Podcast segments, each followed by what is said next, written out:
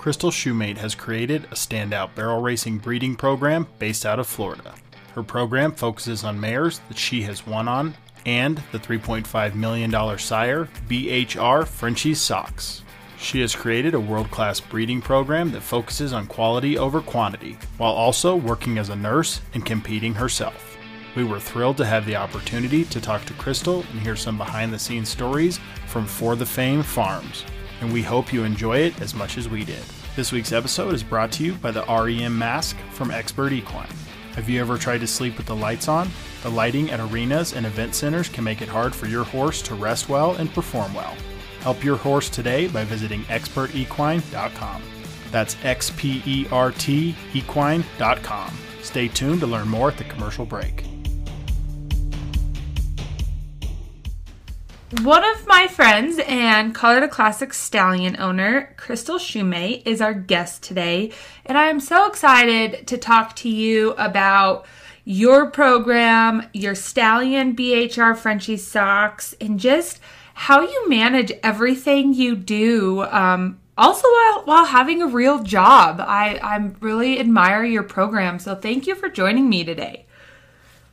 Thank you for having me. I'm really excited to talk about stuff. Everything. And you know what? Your program is one that I've always admired because I feel like especially Studley has had such a big impact but you guys are still in in terms of thing a, a small you know home operation right absolutely we're very small um, i think the most babies i've ever had born in a year that were mine is like four. Okay. Uh, we tend to do things like on a smaller scale. I try to keep like a couple brood mares that I think really, you know, like help promote him. Um, mm-hmm. Like my favorite cross with him is obviously Dash to Fame, which Dash to Fame mares cross good with everything. Um, and I did acquire another um, Holland Ease daughter because the horse I ride, Easygoing Guy, is out of a daughter of Holland Ease, and I obviously really like that cross. So um, our first baby out of the Holland Ease mare is a yearling, and then we have two coming. She didn't cooperate very well last year, so we have two coming soon. that's that's it. And then my Dash to Fame mare, um, we have three two year olds from her, and then we have one frozen. So let's let's jump back because I want to know, you know, how you handle breeding season and everything with your job. But let's start at the very beginning in like your background. Um, you know, tell us about being in Florida and having a program break, based in Florida. But then also, how did you even get into horses? So I actually was born in Louisville, Kentucky. Um, my grandparents raised me my parents were teen moms back before teen parents were cool. So my grandparents kind of stepped in and um, raised me. They actually had a feed company at Churchill Downs. So I was one of those kids that I grew up in horses. I actually did not like horses as a kid. really? I because I always had them. I was just like, uh, you know, to me, they were just work. I wanted to do sports, hang out with friends, go to school. Like I was kind of a nerd. I really enjoyed school and, and making straight A's and all that.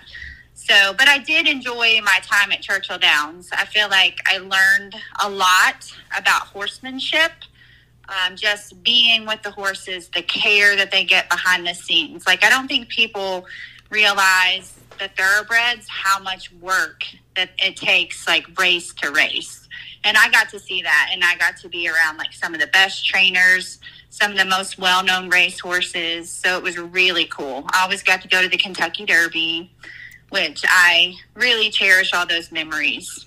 I was gonna say, now that you're oh, outside of it, do you look back and be like, "Gosh, like what an opportunity"? Because to me, that sounds amazing. Oh yes, I I really enjoyed it. Like I even took a job like as a hot walker, you know, just to kind of be around the horses when I was a kid, mm-hmm. uh, just to kind of get some experience and see that. And I was around like some of the big trainers I got to meet, Nick Zito, Bob Baffert, and it's just amazing, like the operation that they have and the care. Like I think people don't understand like how big of a role it plays in the horses is keeping them comfortable. You know, like I'm I'm really big on bedding their stalls deep to let them rest. And I learned that at the racetrack, they would say bed them deep and let them sleep because you know when they're not working, they need to be resting, saving that energy for when they do work. Yeah, tell us about some other things. Like when you're talking about bedding deep, you know, we you see people all the time either just a bag here, two bags there, and I know it varies, but like I would just love to know a little bit more on like what it is behind the scenes on the racetrack. So the racetrack, a lot of the horses they actually use straw. Okay. Which I, I have been away from it now because my grandparents sold their business um, a few years ago, but um, they would use either the straw or the Suncoast bedding, but they you know, obviously cost isn't a factor for them. Mm-hmm. Their purses are so much larger than our barrel racing purses, although our barrel racing purses are getting better. But they, um, like literally would add two or three bags of shavings every day. And when we would bed the stalls, they would call ahead and you would get the stalls ready for them. I mean, my arms would get so tired from opening so many bags of shavings because they wanted them to rest good. And like barrel horses, I feel like a lot of people, you get to the barrel race and they, a lot of people just keep whatever is with them. Um, mm-hmm. Um, we tend to put, depends on the size of the stall, but we tend to put a lot of shavings down and then we add as the week goes on. Okay. I'm always interested about that. And, and we could always get better about horse care. So, um, what other things on the racetrack do you still use in your program today? So we're big on fitness. Like, I feel like if a horse has an injury, they need a little bit of time off. You have to give them that time to get back in shape. Like, I played a lot of sports in high school. I was a soccer player, played basketball. So I realized, like, after the off season, you'd have to give yourself time to get back in shape. So I think a lot of people need to realize that like when your horse is out you don't get to just ride them two days and then run them on the weekend. Mm-hmm. i mean some people might do that but i'm scared to death of injuries or re-injuring or whatever. So i think that's a big big thing i learned from the racetrack. And also nutrition. Like that is one of my biggest most important factors in our program is nutrition. And at the racetrack they'd always have these big hay nets and they would always like have them hanging outside of their stall. Um, obviously, we don't do that with our horses, but we do keep hay in front of them at all times. I think hay is way more important than grain. I feel like grain is kind of a supplement to them. Mm-hmm. And I wish that hay wasn't so expensive right now, but we just bite the bullet um, and we feed ours really well because that's so important. And I was at the racetrack, they actually feed them three times a day their grain, but they're obviously burning a lot of calories because they're training for long distance races. So ours don't need quite that much grain, but it was a very big important factor to me. So interesting. And I kind of got off track there, but I just love learning about that type of stuff. And I mean, I know the racetrack is definitely where it's at when it comes to leg care and I mean, everything. So, um, yes, their, their horses' legs are always wrapped and they, they're really big about shoeing too. Like they, they change their shoes, like for a certain race, um, they'll put a different type of shoe on them. And then like for training, they'll take those shoes off and go back to like a racing plate. Like that thought that was really interesting too. They do their feet a lot. Huh. Interesting. I had no idea. Yep. From the racetrack, because you said, you know, you work there, but you weren't really in love with it. Um, where where did you go from there? Did you get out of horses or what led you to the barrel racing side of things? So I moved to Florida when I was 15 um, because Florida sounded way cooler than Kentucky as a kid. So I just moved in with my mom down here, and I actually got into team roping first. Oh, really? So, yes. So I had a paint mare. Her name was Cheyenne, and um, she was really cool. And I actually ended up putting a barrel pattern on her later down the road and then I also had a rope horse, a paint also named Magic Radar. and he was kind of a horse that taught me a lot. Not necessarily always good lessons, but he was one of those that would like just buck you off, just on a rare occasion, just be like, oh, I feel like bucking you off today. So I learned a lot from that horse and cried a lot of tears because of that horse. That's funny. And did you have anybody that barrel raced around you, or was it just kind of a natural progression going from the team roping side of things? So my grandma actually did barrel race, and Okay. my grandpa when they were younger, and um, so I kind of had always had it in there. And I had a thoroughbred that they had given me. He had broke down on the track, like I think boat attendant or something. So probably wasn't in his best interest to try to go back to racing. And I put a pattern on him. So um, I kind of always wanted to do it, but until I got that first really awesome horse, I just kind of was like, yeah, it's okay. What was that first awesome horse that you had? So her registered name was Jets Cash up front. She was actually my high school graduation present. And I went and tried her, and I think we won the barrel race by like three tenths. And I was like, oh my gosh, I have to have her. So I begged my grandpa, cried, pleaded, and he ended up buying her. Um, she was kind of like a little, like spindly, little narrow mare. Like if you looked at her, she would not have caught your eye. But she just had this feel and she had so much heart. So I talked him into it and then she ended up being just a really nice mare. She's the only mare I ever made circuit finals on. Um, but we went to the circuit finals back in 2001. It was my rookie year and she was just so fun. Like it didn't matter. You could run her big pin, little pin, deep, hard, on the fence, off the fence. Like she just was a barrel horse. She she made you not have to worry about anything. You just ran barrels. Um, but she was she was super super cool. So that's kind of where you got bit by the barrel racing bug and was like, hmm, maybe, maybe this is okay. Maybe I'll stick with this. Yes. Yeah, she was just so fun and she just like taught me what it was like to ride a winner. And I remember the first rodeo I won on her was uh, Brighton Field Day Rodeo. It's down in Okeechobee, and I think there was like a hundred and some girls in the slack, and like Martha Josey's name was on there. And I just remember looking at that sheet, like the running order of the slack, and I'm like, wow, whoever leaves this rodeo winning it is going to really have done something. And then it ended up being me, and I was like, oh my gosh.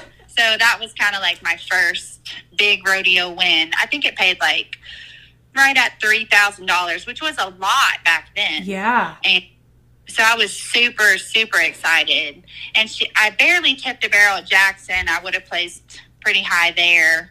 Um, but it was, it was just a lot of fun, and I never dreamed it would happen to me. And then she um, ended up taking me to circuit finals, and she was just one of those that was so consistent. Like you could take her to ten rodeos, and she was going to place at eight of the ten. Like she was that kind of horse. That's so cool. What led you to um, get a real person job, what we call it, versus decide to stay in like the horse business full time? And explain a little bit about what you do outside of horses now. So the rodeo mare I was talking about, she ended up bowing a tendon, so she had to have a break, and I decided to breed her to Dash to Fame. So um, that baby was born in 2004, and her name is For the Fame. She's the one that we name our little horse business after, and she was the most incredible horse that I've ever sat on. Like she just wanted to win. She had the best style. She was so fun. And she, um, I'm trying to think, oh, it was her four year old year. We were out at the Fizz Bomb Futurity, Gillette, Wyoming. She had made two decent runs in the goes. Um, and she was placed in an average because that's how they do it out there, a three run average. I don't know if they still do it, but that's how they That's how they used to do it. I think they changed now, but yep, I remember the three run days. Yes. So she made the short go. Um, but the second run, she just didn't feel like herself. Like I think she cheated just a little bit, and that just wasn't her. She was normally pretty honest. So we were going to get her out and ride her that afternoon, and I seen Derek riding her, and I'm like, oh my gosh, she looks off. And the more he rode her, like the more she got off. So we ran her to a vet clinic because um, I was worried like she'd broken something. I mean, because she was really off and they couldn't really figure it out. So I had to scratch the short go, even though it was all the way from Florida in Wyoming. I always put my horses first. And we got back to Kentucky and had her worked on. She was just sore in her right front, and nobody could ever really figure it out. We did an MRI we did everything. All they said was just nerve her and keep going. But I wasn't going to do that to my horse. So I mean, I'm not judging people. They can do whatever for their horse that they think is best. But I couldn't do that to her. So obviously, with a horse like that, she was five, and I was just like over it. So I decided to go to nursing school. And um, I'd, I'd always kind of been interested in nursing. Um, I have an aunt that's a nurse, and I just feel like it's a really good job for horse people yeah. because you can work and then find time to ride horses in between. So I just I got in and I graduated in 2013. Um, I started out in the operating room, and it was a great place to start. Um, after just being out of school, you have all this knowledge, but you don't know what to do with it. So being in the operating room, you've seen everything and anything, literally from the inside out. So I learned a lot. Um, and then I ended up, I think I was six years in the OR, and then now I'm in a cardiac cath lab. It's like an outpatient cath lab. And they're really good to me in understanding and trying to work with me with my crazy schedule. Yeah, what is your schedule like now, and how do you balance the horses in between it? So, um, thankfully, I have Derek. like, I couldn't do any of this without him.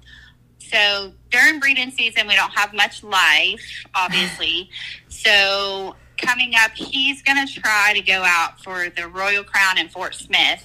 And my work is really good to me. So they're going to let me have Monday, Wednesdays, and Fridays off for collection days um, because Studley is a little bit spoiled. He likes living at home. I mean, there has been times we've had to leave him at the clinic when Derek and I both have to be gone, but we just prefer to keep him at home so he can be happy. So my work will accommodate that for me coming up. So that makes it even busier hauling back and forth three days a week. Oh, yes. Yes, absolutely. But um, he just he loves to be home and he likes to see his mares and um, with him being well he's already 24 this year so we just want to spoil him and keep him happy as long as we can so whatever he wants he gets luckily the clinic is only about a 20 minute drive so it's not terrible Let's talk about him. When did he come into your life? And this is BHR Frenchies Socks for those that are listening. And when did owning a stud become something on your your goal list? So my grandparents bought him from the Myers and Fulton sale, which was in 2000 because he's a 99 model. So he was a yearling. And we got him home and they got him broke by a reining trainer up there in Indiana.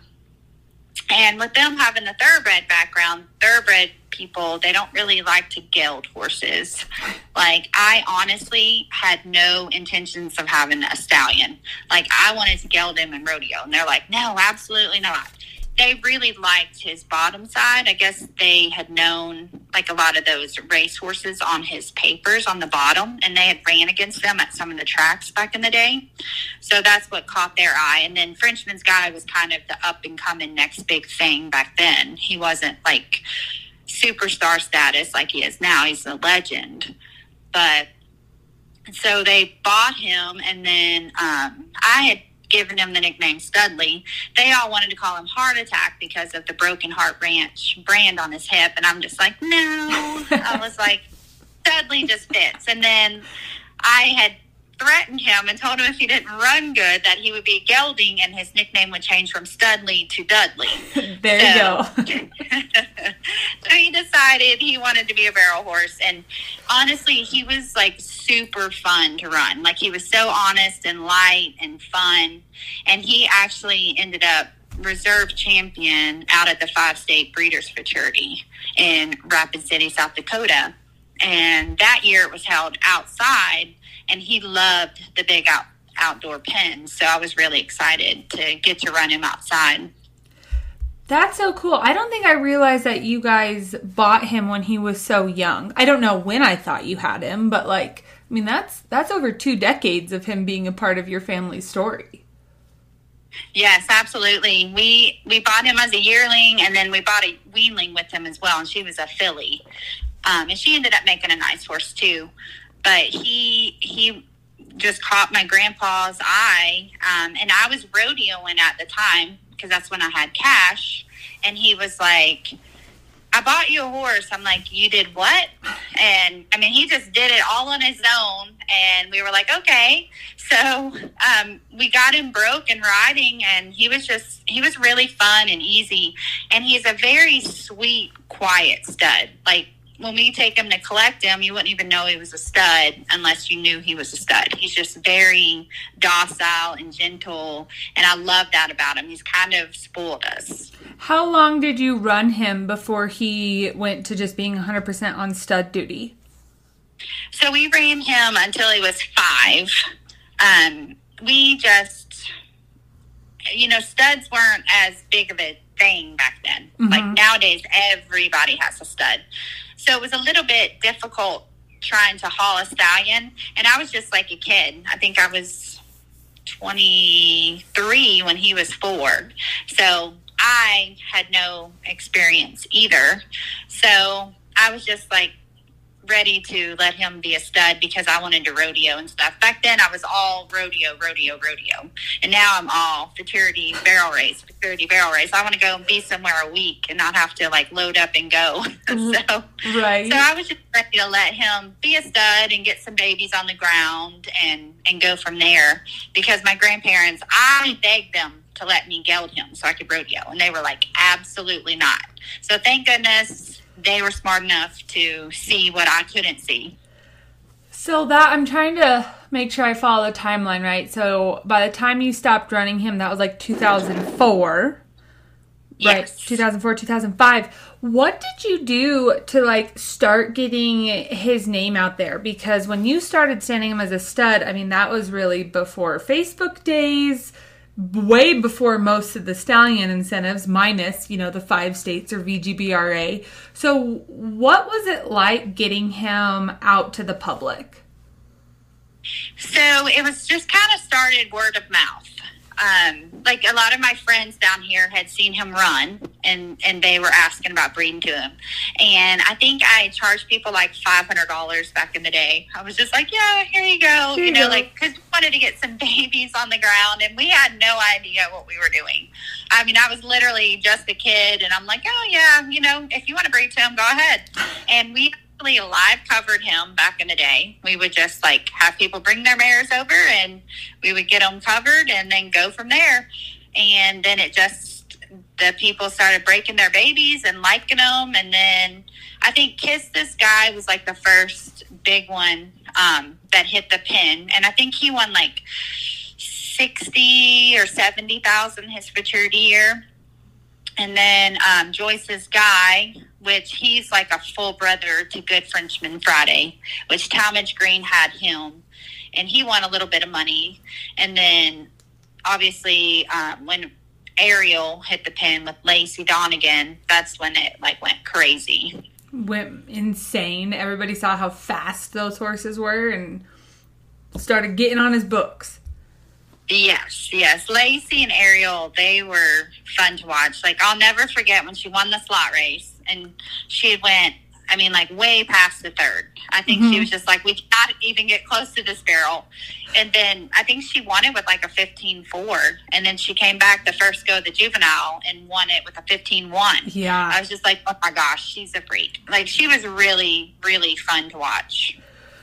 So since then, in like how your programs evolved, what have some ups and downs that you've had to overcome um, of owning a stud? And give us a little bit of insight. I mean, for our listeners that either want to get in the stud business or, you know, I don't think people quite realize like how much work it is to get your stud out there, get his name out there, try to get foals in the right hands. Like, how has that been over the last 15, 20 years? So it's it's difficult. I'm not going to lie. Um, we we've just been very blessed. Um, the babies have kind of just advertised themselves, mm-hmm. but I would say the most challenging is the highs and lows. I mean, it's just like barrel racing. You know, you're you're like on a roller coaster. You'll have years where you just can't do anything wrong, and then you'll have years where you can't do anything right. Like nothing will go your way, and you just got to stay focused, stay on track, and just believe and and do the best you can. I I know like we we don't have as many mares as I would like to have. So we just got to kind of depend on other people to help us. And we have a few people that come back like year after year and they're wanting his babies and and we're very thankful for people like that. And then we have new people every year too that are just like oh i've always wanted one and i'm going to try one finally. So it's just you got to just stay focused and keep the faith. And if you believe in something it will happen. Have you ever tried to sleep with the lights on? Have you ever trained for an event arrive ready to perform but one element is very different from home the lights stay on all night long. The absence of dark for extended period of times causes sleep deprivation in horses and people. We all know how we start to feel without enough sleep. Imagine your horse not sleeping in those brightly lit stall barns for days on end, but still expected to be calm and perform at his very best. Sleep deprivation can lead to extreme worry and prevents the mind and body from the natural healing and rejuvenation experienced after a good night's rest. There is an inexpensive solution. The REM mask from Xpert Equine blocks blue light rays, helping horses achieve sleep in a stressful setting, such as a big overnight barrel race where the lights stay on. The REM mask is highly effective and easy to use. Visit xpertequine.com or ask to find them at your favorite Western retailer. When the incentives, um, the bigger incentives started coming out, I think that was back in like late 2017, early 2018. Um, what what was it about, you know, hopping into the pink buckle that then has spurred off Ruby and Royal Crown and Blue Collar and everything like that? Like, what was it that you were like, you know what, I'm gonna get in on this? So the timing of that could not have been better because it was like right after Ariel had won the slot race, and then Mater and all of them had done so well their four year old year. So we were kind of like, you know, we've bred some mares. We want to give back to the people that have bred to him. So we want to take a chance on this and give them the opportunity to run for these incredible payouts. Mm-hmm. So Garrett called like I didn't even know Garrett could talk that much. He's pretty quiet. And I mean, he was on the phone calling people, asking people because it was very nerve wracking, obviously, to write a check for twenty five thousand, and we really had no idea what we were getting into. But we just felt like it was something that our industry needed to step up the payouts. So we took a chance and and did it and obviously now I couldn't be more thrilled because the program has just grown and grown and has done so much for our industry in a positive way. Yeah, I mean, talking about the the thoroughbred purses, and now we have some barrel racing purses that are like bringing people in, and you know, really are game changers for the sport. Yes, very much so, and and I think it's a in a good way. Mm-hmm. I mean, mm-hmm. some people are negative about it, and I'm like, it's it's increased the prices of the horses, it's increased the purses, it's increased all these incentives because I don't know if all the other incentives would have been created had this not taken place. But I think it's all really good, and and the sales at the Pink Buckle have been incredible to watch. Yeah, I mean, and I I think you're right about that. I don't think you know most of the big incentives that we have probably wouldn't be here if it wouldn't have been spurred off by that. So good or bad, whatever anybody thinks, like those opportunities are here because stud owners like yourself are willing to take a chance and give it what it needs to kick it off. Absolutely. And I'm so glad we took that chance. And I remember back in the day when Mary Ellen Hickman started Future Fortunes, she had asked us if we wanted to put our stud in it. But me being a kid, I was like, no, no. You know, like I had no idea what she was even evolving. And I was like, I really am mad at myself for not doing that to be one of the first studs in Future Fortunes. So when Pink Buckle came up, we were just kind of like, okay, let's do it. You know, like we just got to take a chance and do it. And I'm so glad we did. It's one of our favorite events to go to every year. I love that. We I had a podcast with Mary Ellen and she told that story and it's just so funny like how negative everybody was for it to start. And like I guess if you want to talk about starting incentives, like there was one, you know, that really got it kicked off and I just love the background of that and it just takes, you know, a group of people to want to make it happen and look at where we're at now. Absolutely. And our industry is just growing and, and I love to see all the positive changes that are going forth because it's so expensive to do this. So it's nice to be able to run for bigger purses and be able to sell horses for bigger money. Mm-hmm. Tell us a little bit about being Florida based. Um, we've had a couple guests on in Florida, but like, I mean, I feel like you guys have such a, I mean, a very tough region of barrel racing, but sometimes you wouldn't think that like Florida is so barrel racing heavy. Do you mainly compete in the state, or you know, do you go go up to Georgia? Like, kind of, what is your region like? So it's definitely geographically challenging living in Florida, but we do have quite a few pretty good jackpots around here. Um, the ground tends to be a little bit heavier and sandier than I prefer, so I kind of pick and choose where I go because I I like my horses to get confidence over their runs and not like set them backwards. Mm-hmm. So we try to pick and choose where we run, but we do have some pretty good barrel races that pay good, and our state show is really good. It's it's the same weekend as the Colorado Classic, but this year we're going to try to come out to yours and skip state just because it'd be nice to go out, venture out, and try somewhere different. But I feel like the road trips are more difficult than anything, like the hauling. And I feel like it puts extra stress on you as a competitor mm-hmm. because you feel like I've driven all this way. I have to do something. And you have to realize these are colts, so they can have good days, they can have bad days. And I feel like we don't get to run ours quite as much like one of my four year olds which she's had just a really bad string of luck here lately but i mean i think she's maybe ran eight times since november 15th and i'm just like how do we compete? But we have to keep going because that's the only way to get better is to go.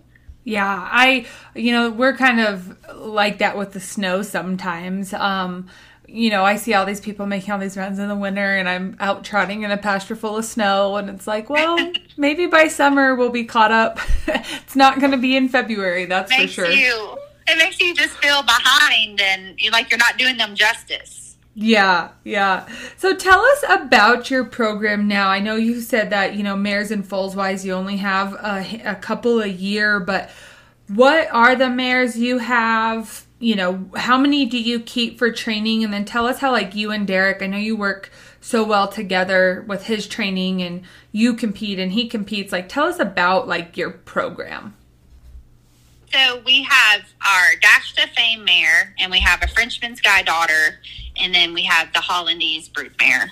And um, our Dash Ta Fame mare, she's kind of not doing too well, so I don't know if we'll get any more babies out of her.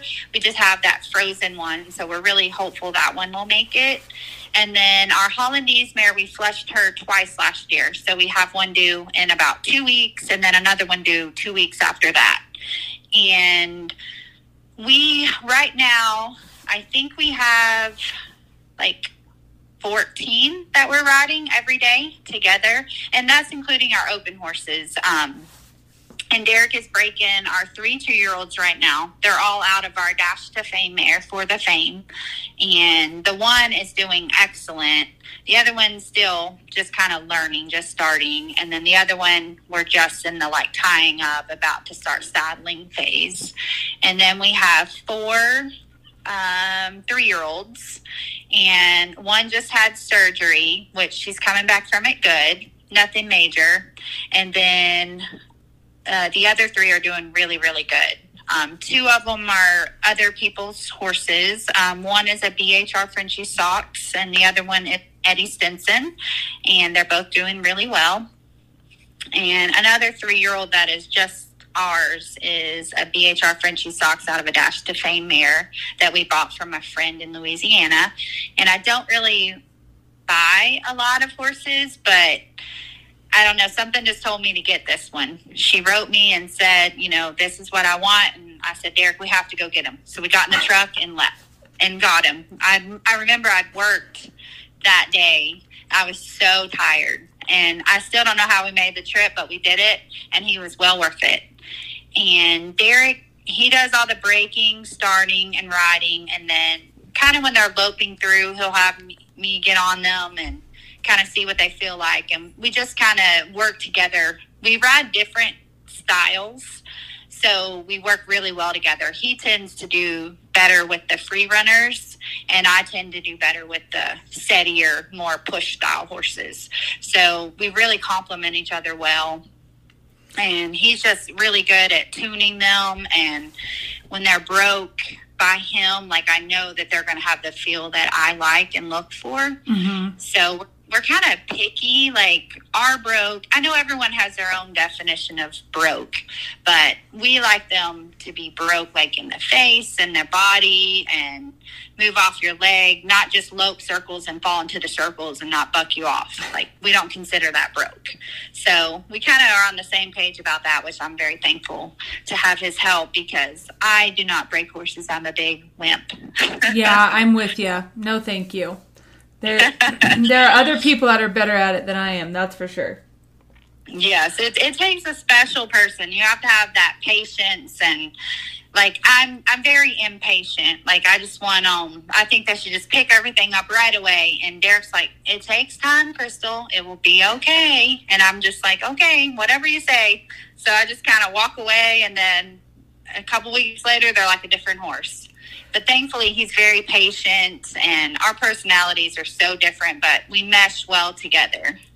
Is your goal to futuritium and do you aim for more four or five year old futurities and then how do you decide which ones to keep back for open horses versus you know a lot of programs sell them right after the futurity year? So the selling part i could work on more. I'm terrible at selling them. I get so attached but we we plan to sell most of ours. Um, easygoing guy and go to guy. Those are probably the only two geldings that we've ever kept. They were both just really special geldings. Um, go to guy was out of my cashmere that started my whole breeding program, and he was the coolest. Like he had the best style. Um, unfortunately, he had an injury that they couldn't really do anything about back then. But had it happened now, we could have done more, but it's just the cards we were dealt. So he's retired here and he will never leave our place. We love him. And then easygoing guy, he is the one that's my number one mount. He's he's 16 hands. Um, he's scared of his own shadow. Like he is a scaredy cat. And I felt like if I would have sold him and would have seen somebody be mean to him over the way he is, like that would not have been good. I would go to jail for that horse. So I figured I was better off to keep him. He's just he's really easy. He's super light. He still runs an O ring with a smooth mouth, and he's 16 hands. So I love that how light he is, and fun, and honest, and easy. So he was kind of. I mean, I tried to sell him when he was three. Nobody looked at him, and then I priced him when he was an open horse, like around five somebody was supposed to try him, but for some reason they didn't get their plane ticket. It didn't happen. And I was just like, it's just maybe he was just meant to stay here. Um, but we do plan on selling most of them coming up. The only ones I probably will end up keeping are some of my daughters out of my For the Fame mare, Mhm. just because she's a daughter of Cash, and I want to keep those for brood mares down the road. Because I'm really big on having mares that we've ridden and we know. Other than my Holland Ease mare, we've ridden everything that we flushed embryos on. I think that's so cool, especially when you see programs. I mean, I know financially sometimes you got to breed them, get them on the ground, sell them to float the boat to breed the next years. But the programs that keep some back to prove the broodmares and studs they have, like I would, you know, that that means more to me as, you know, an outside consumer. Like you guys obviously have the faith in your stud and your broodmares to keep them yourself. So, you know, that gives me a little bit more insight to be like, hey, maybe I'll have faith in that too.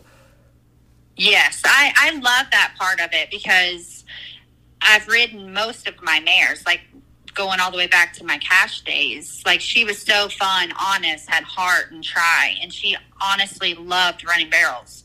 And then her Dash Ta Fame daughter, same way. And then now we have some daughters of hers, which the oldest one that I have and have kept, she's 11.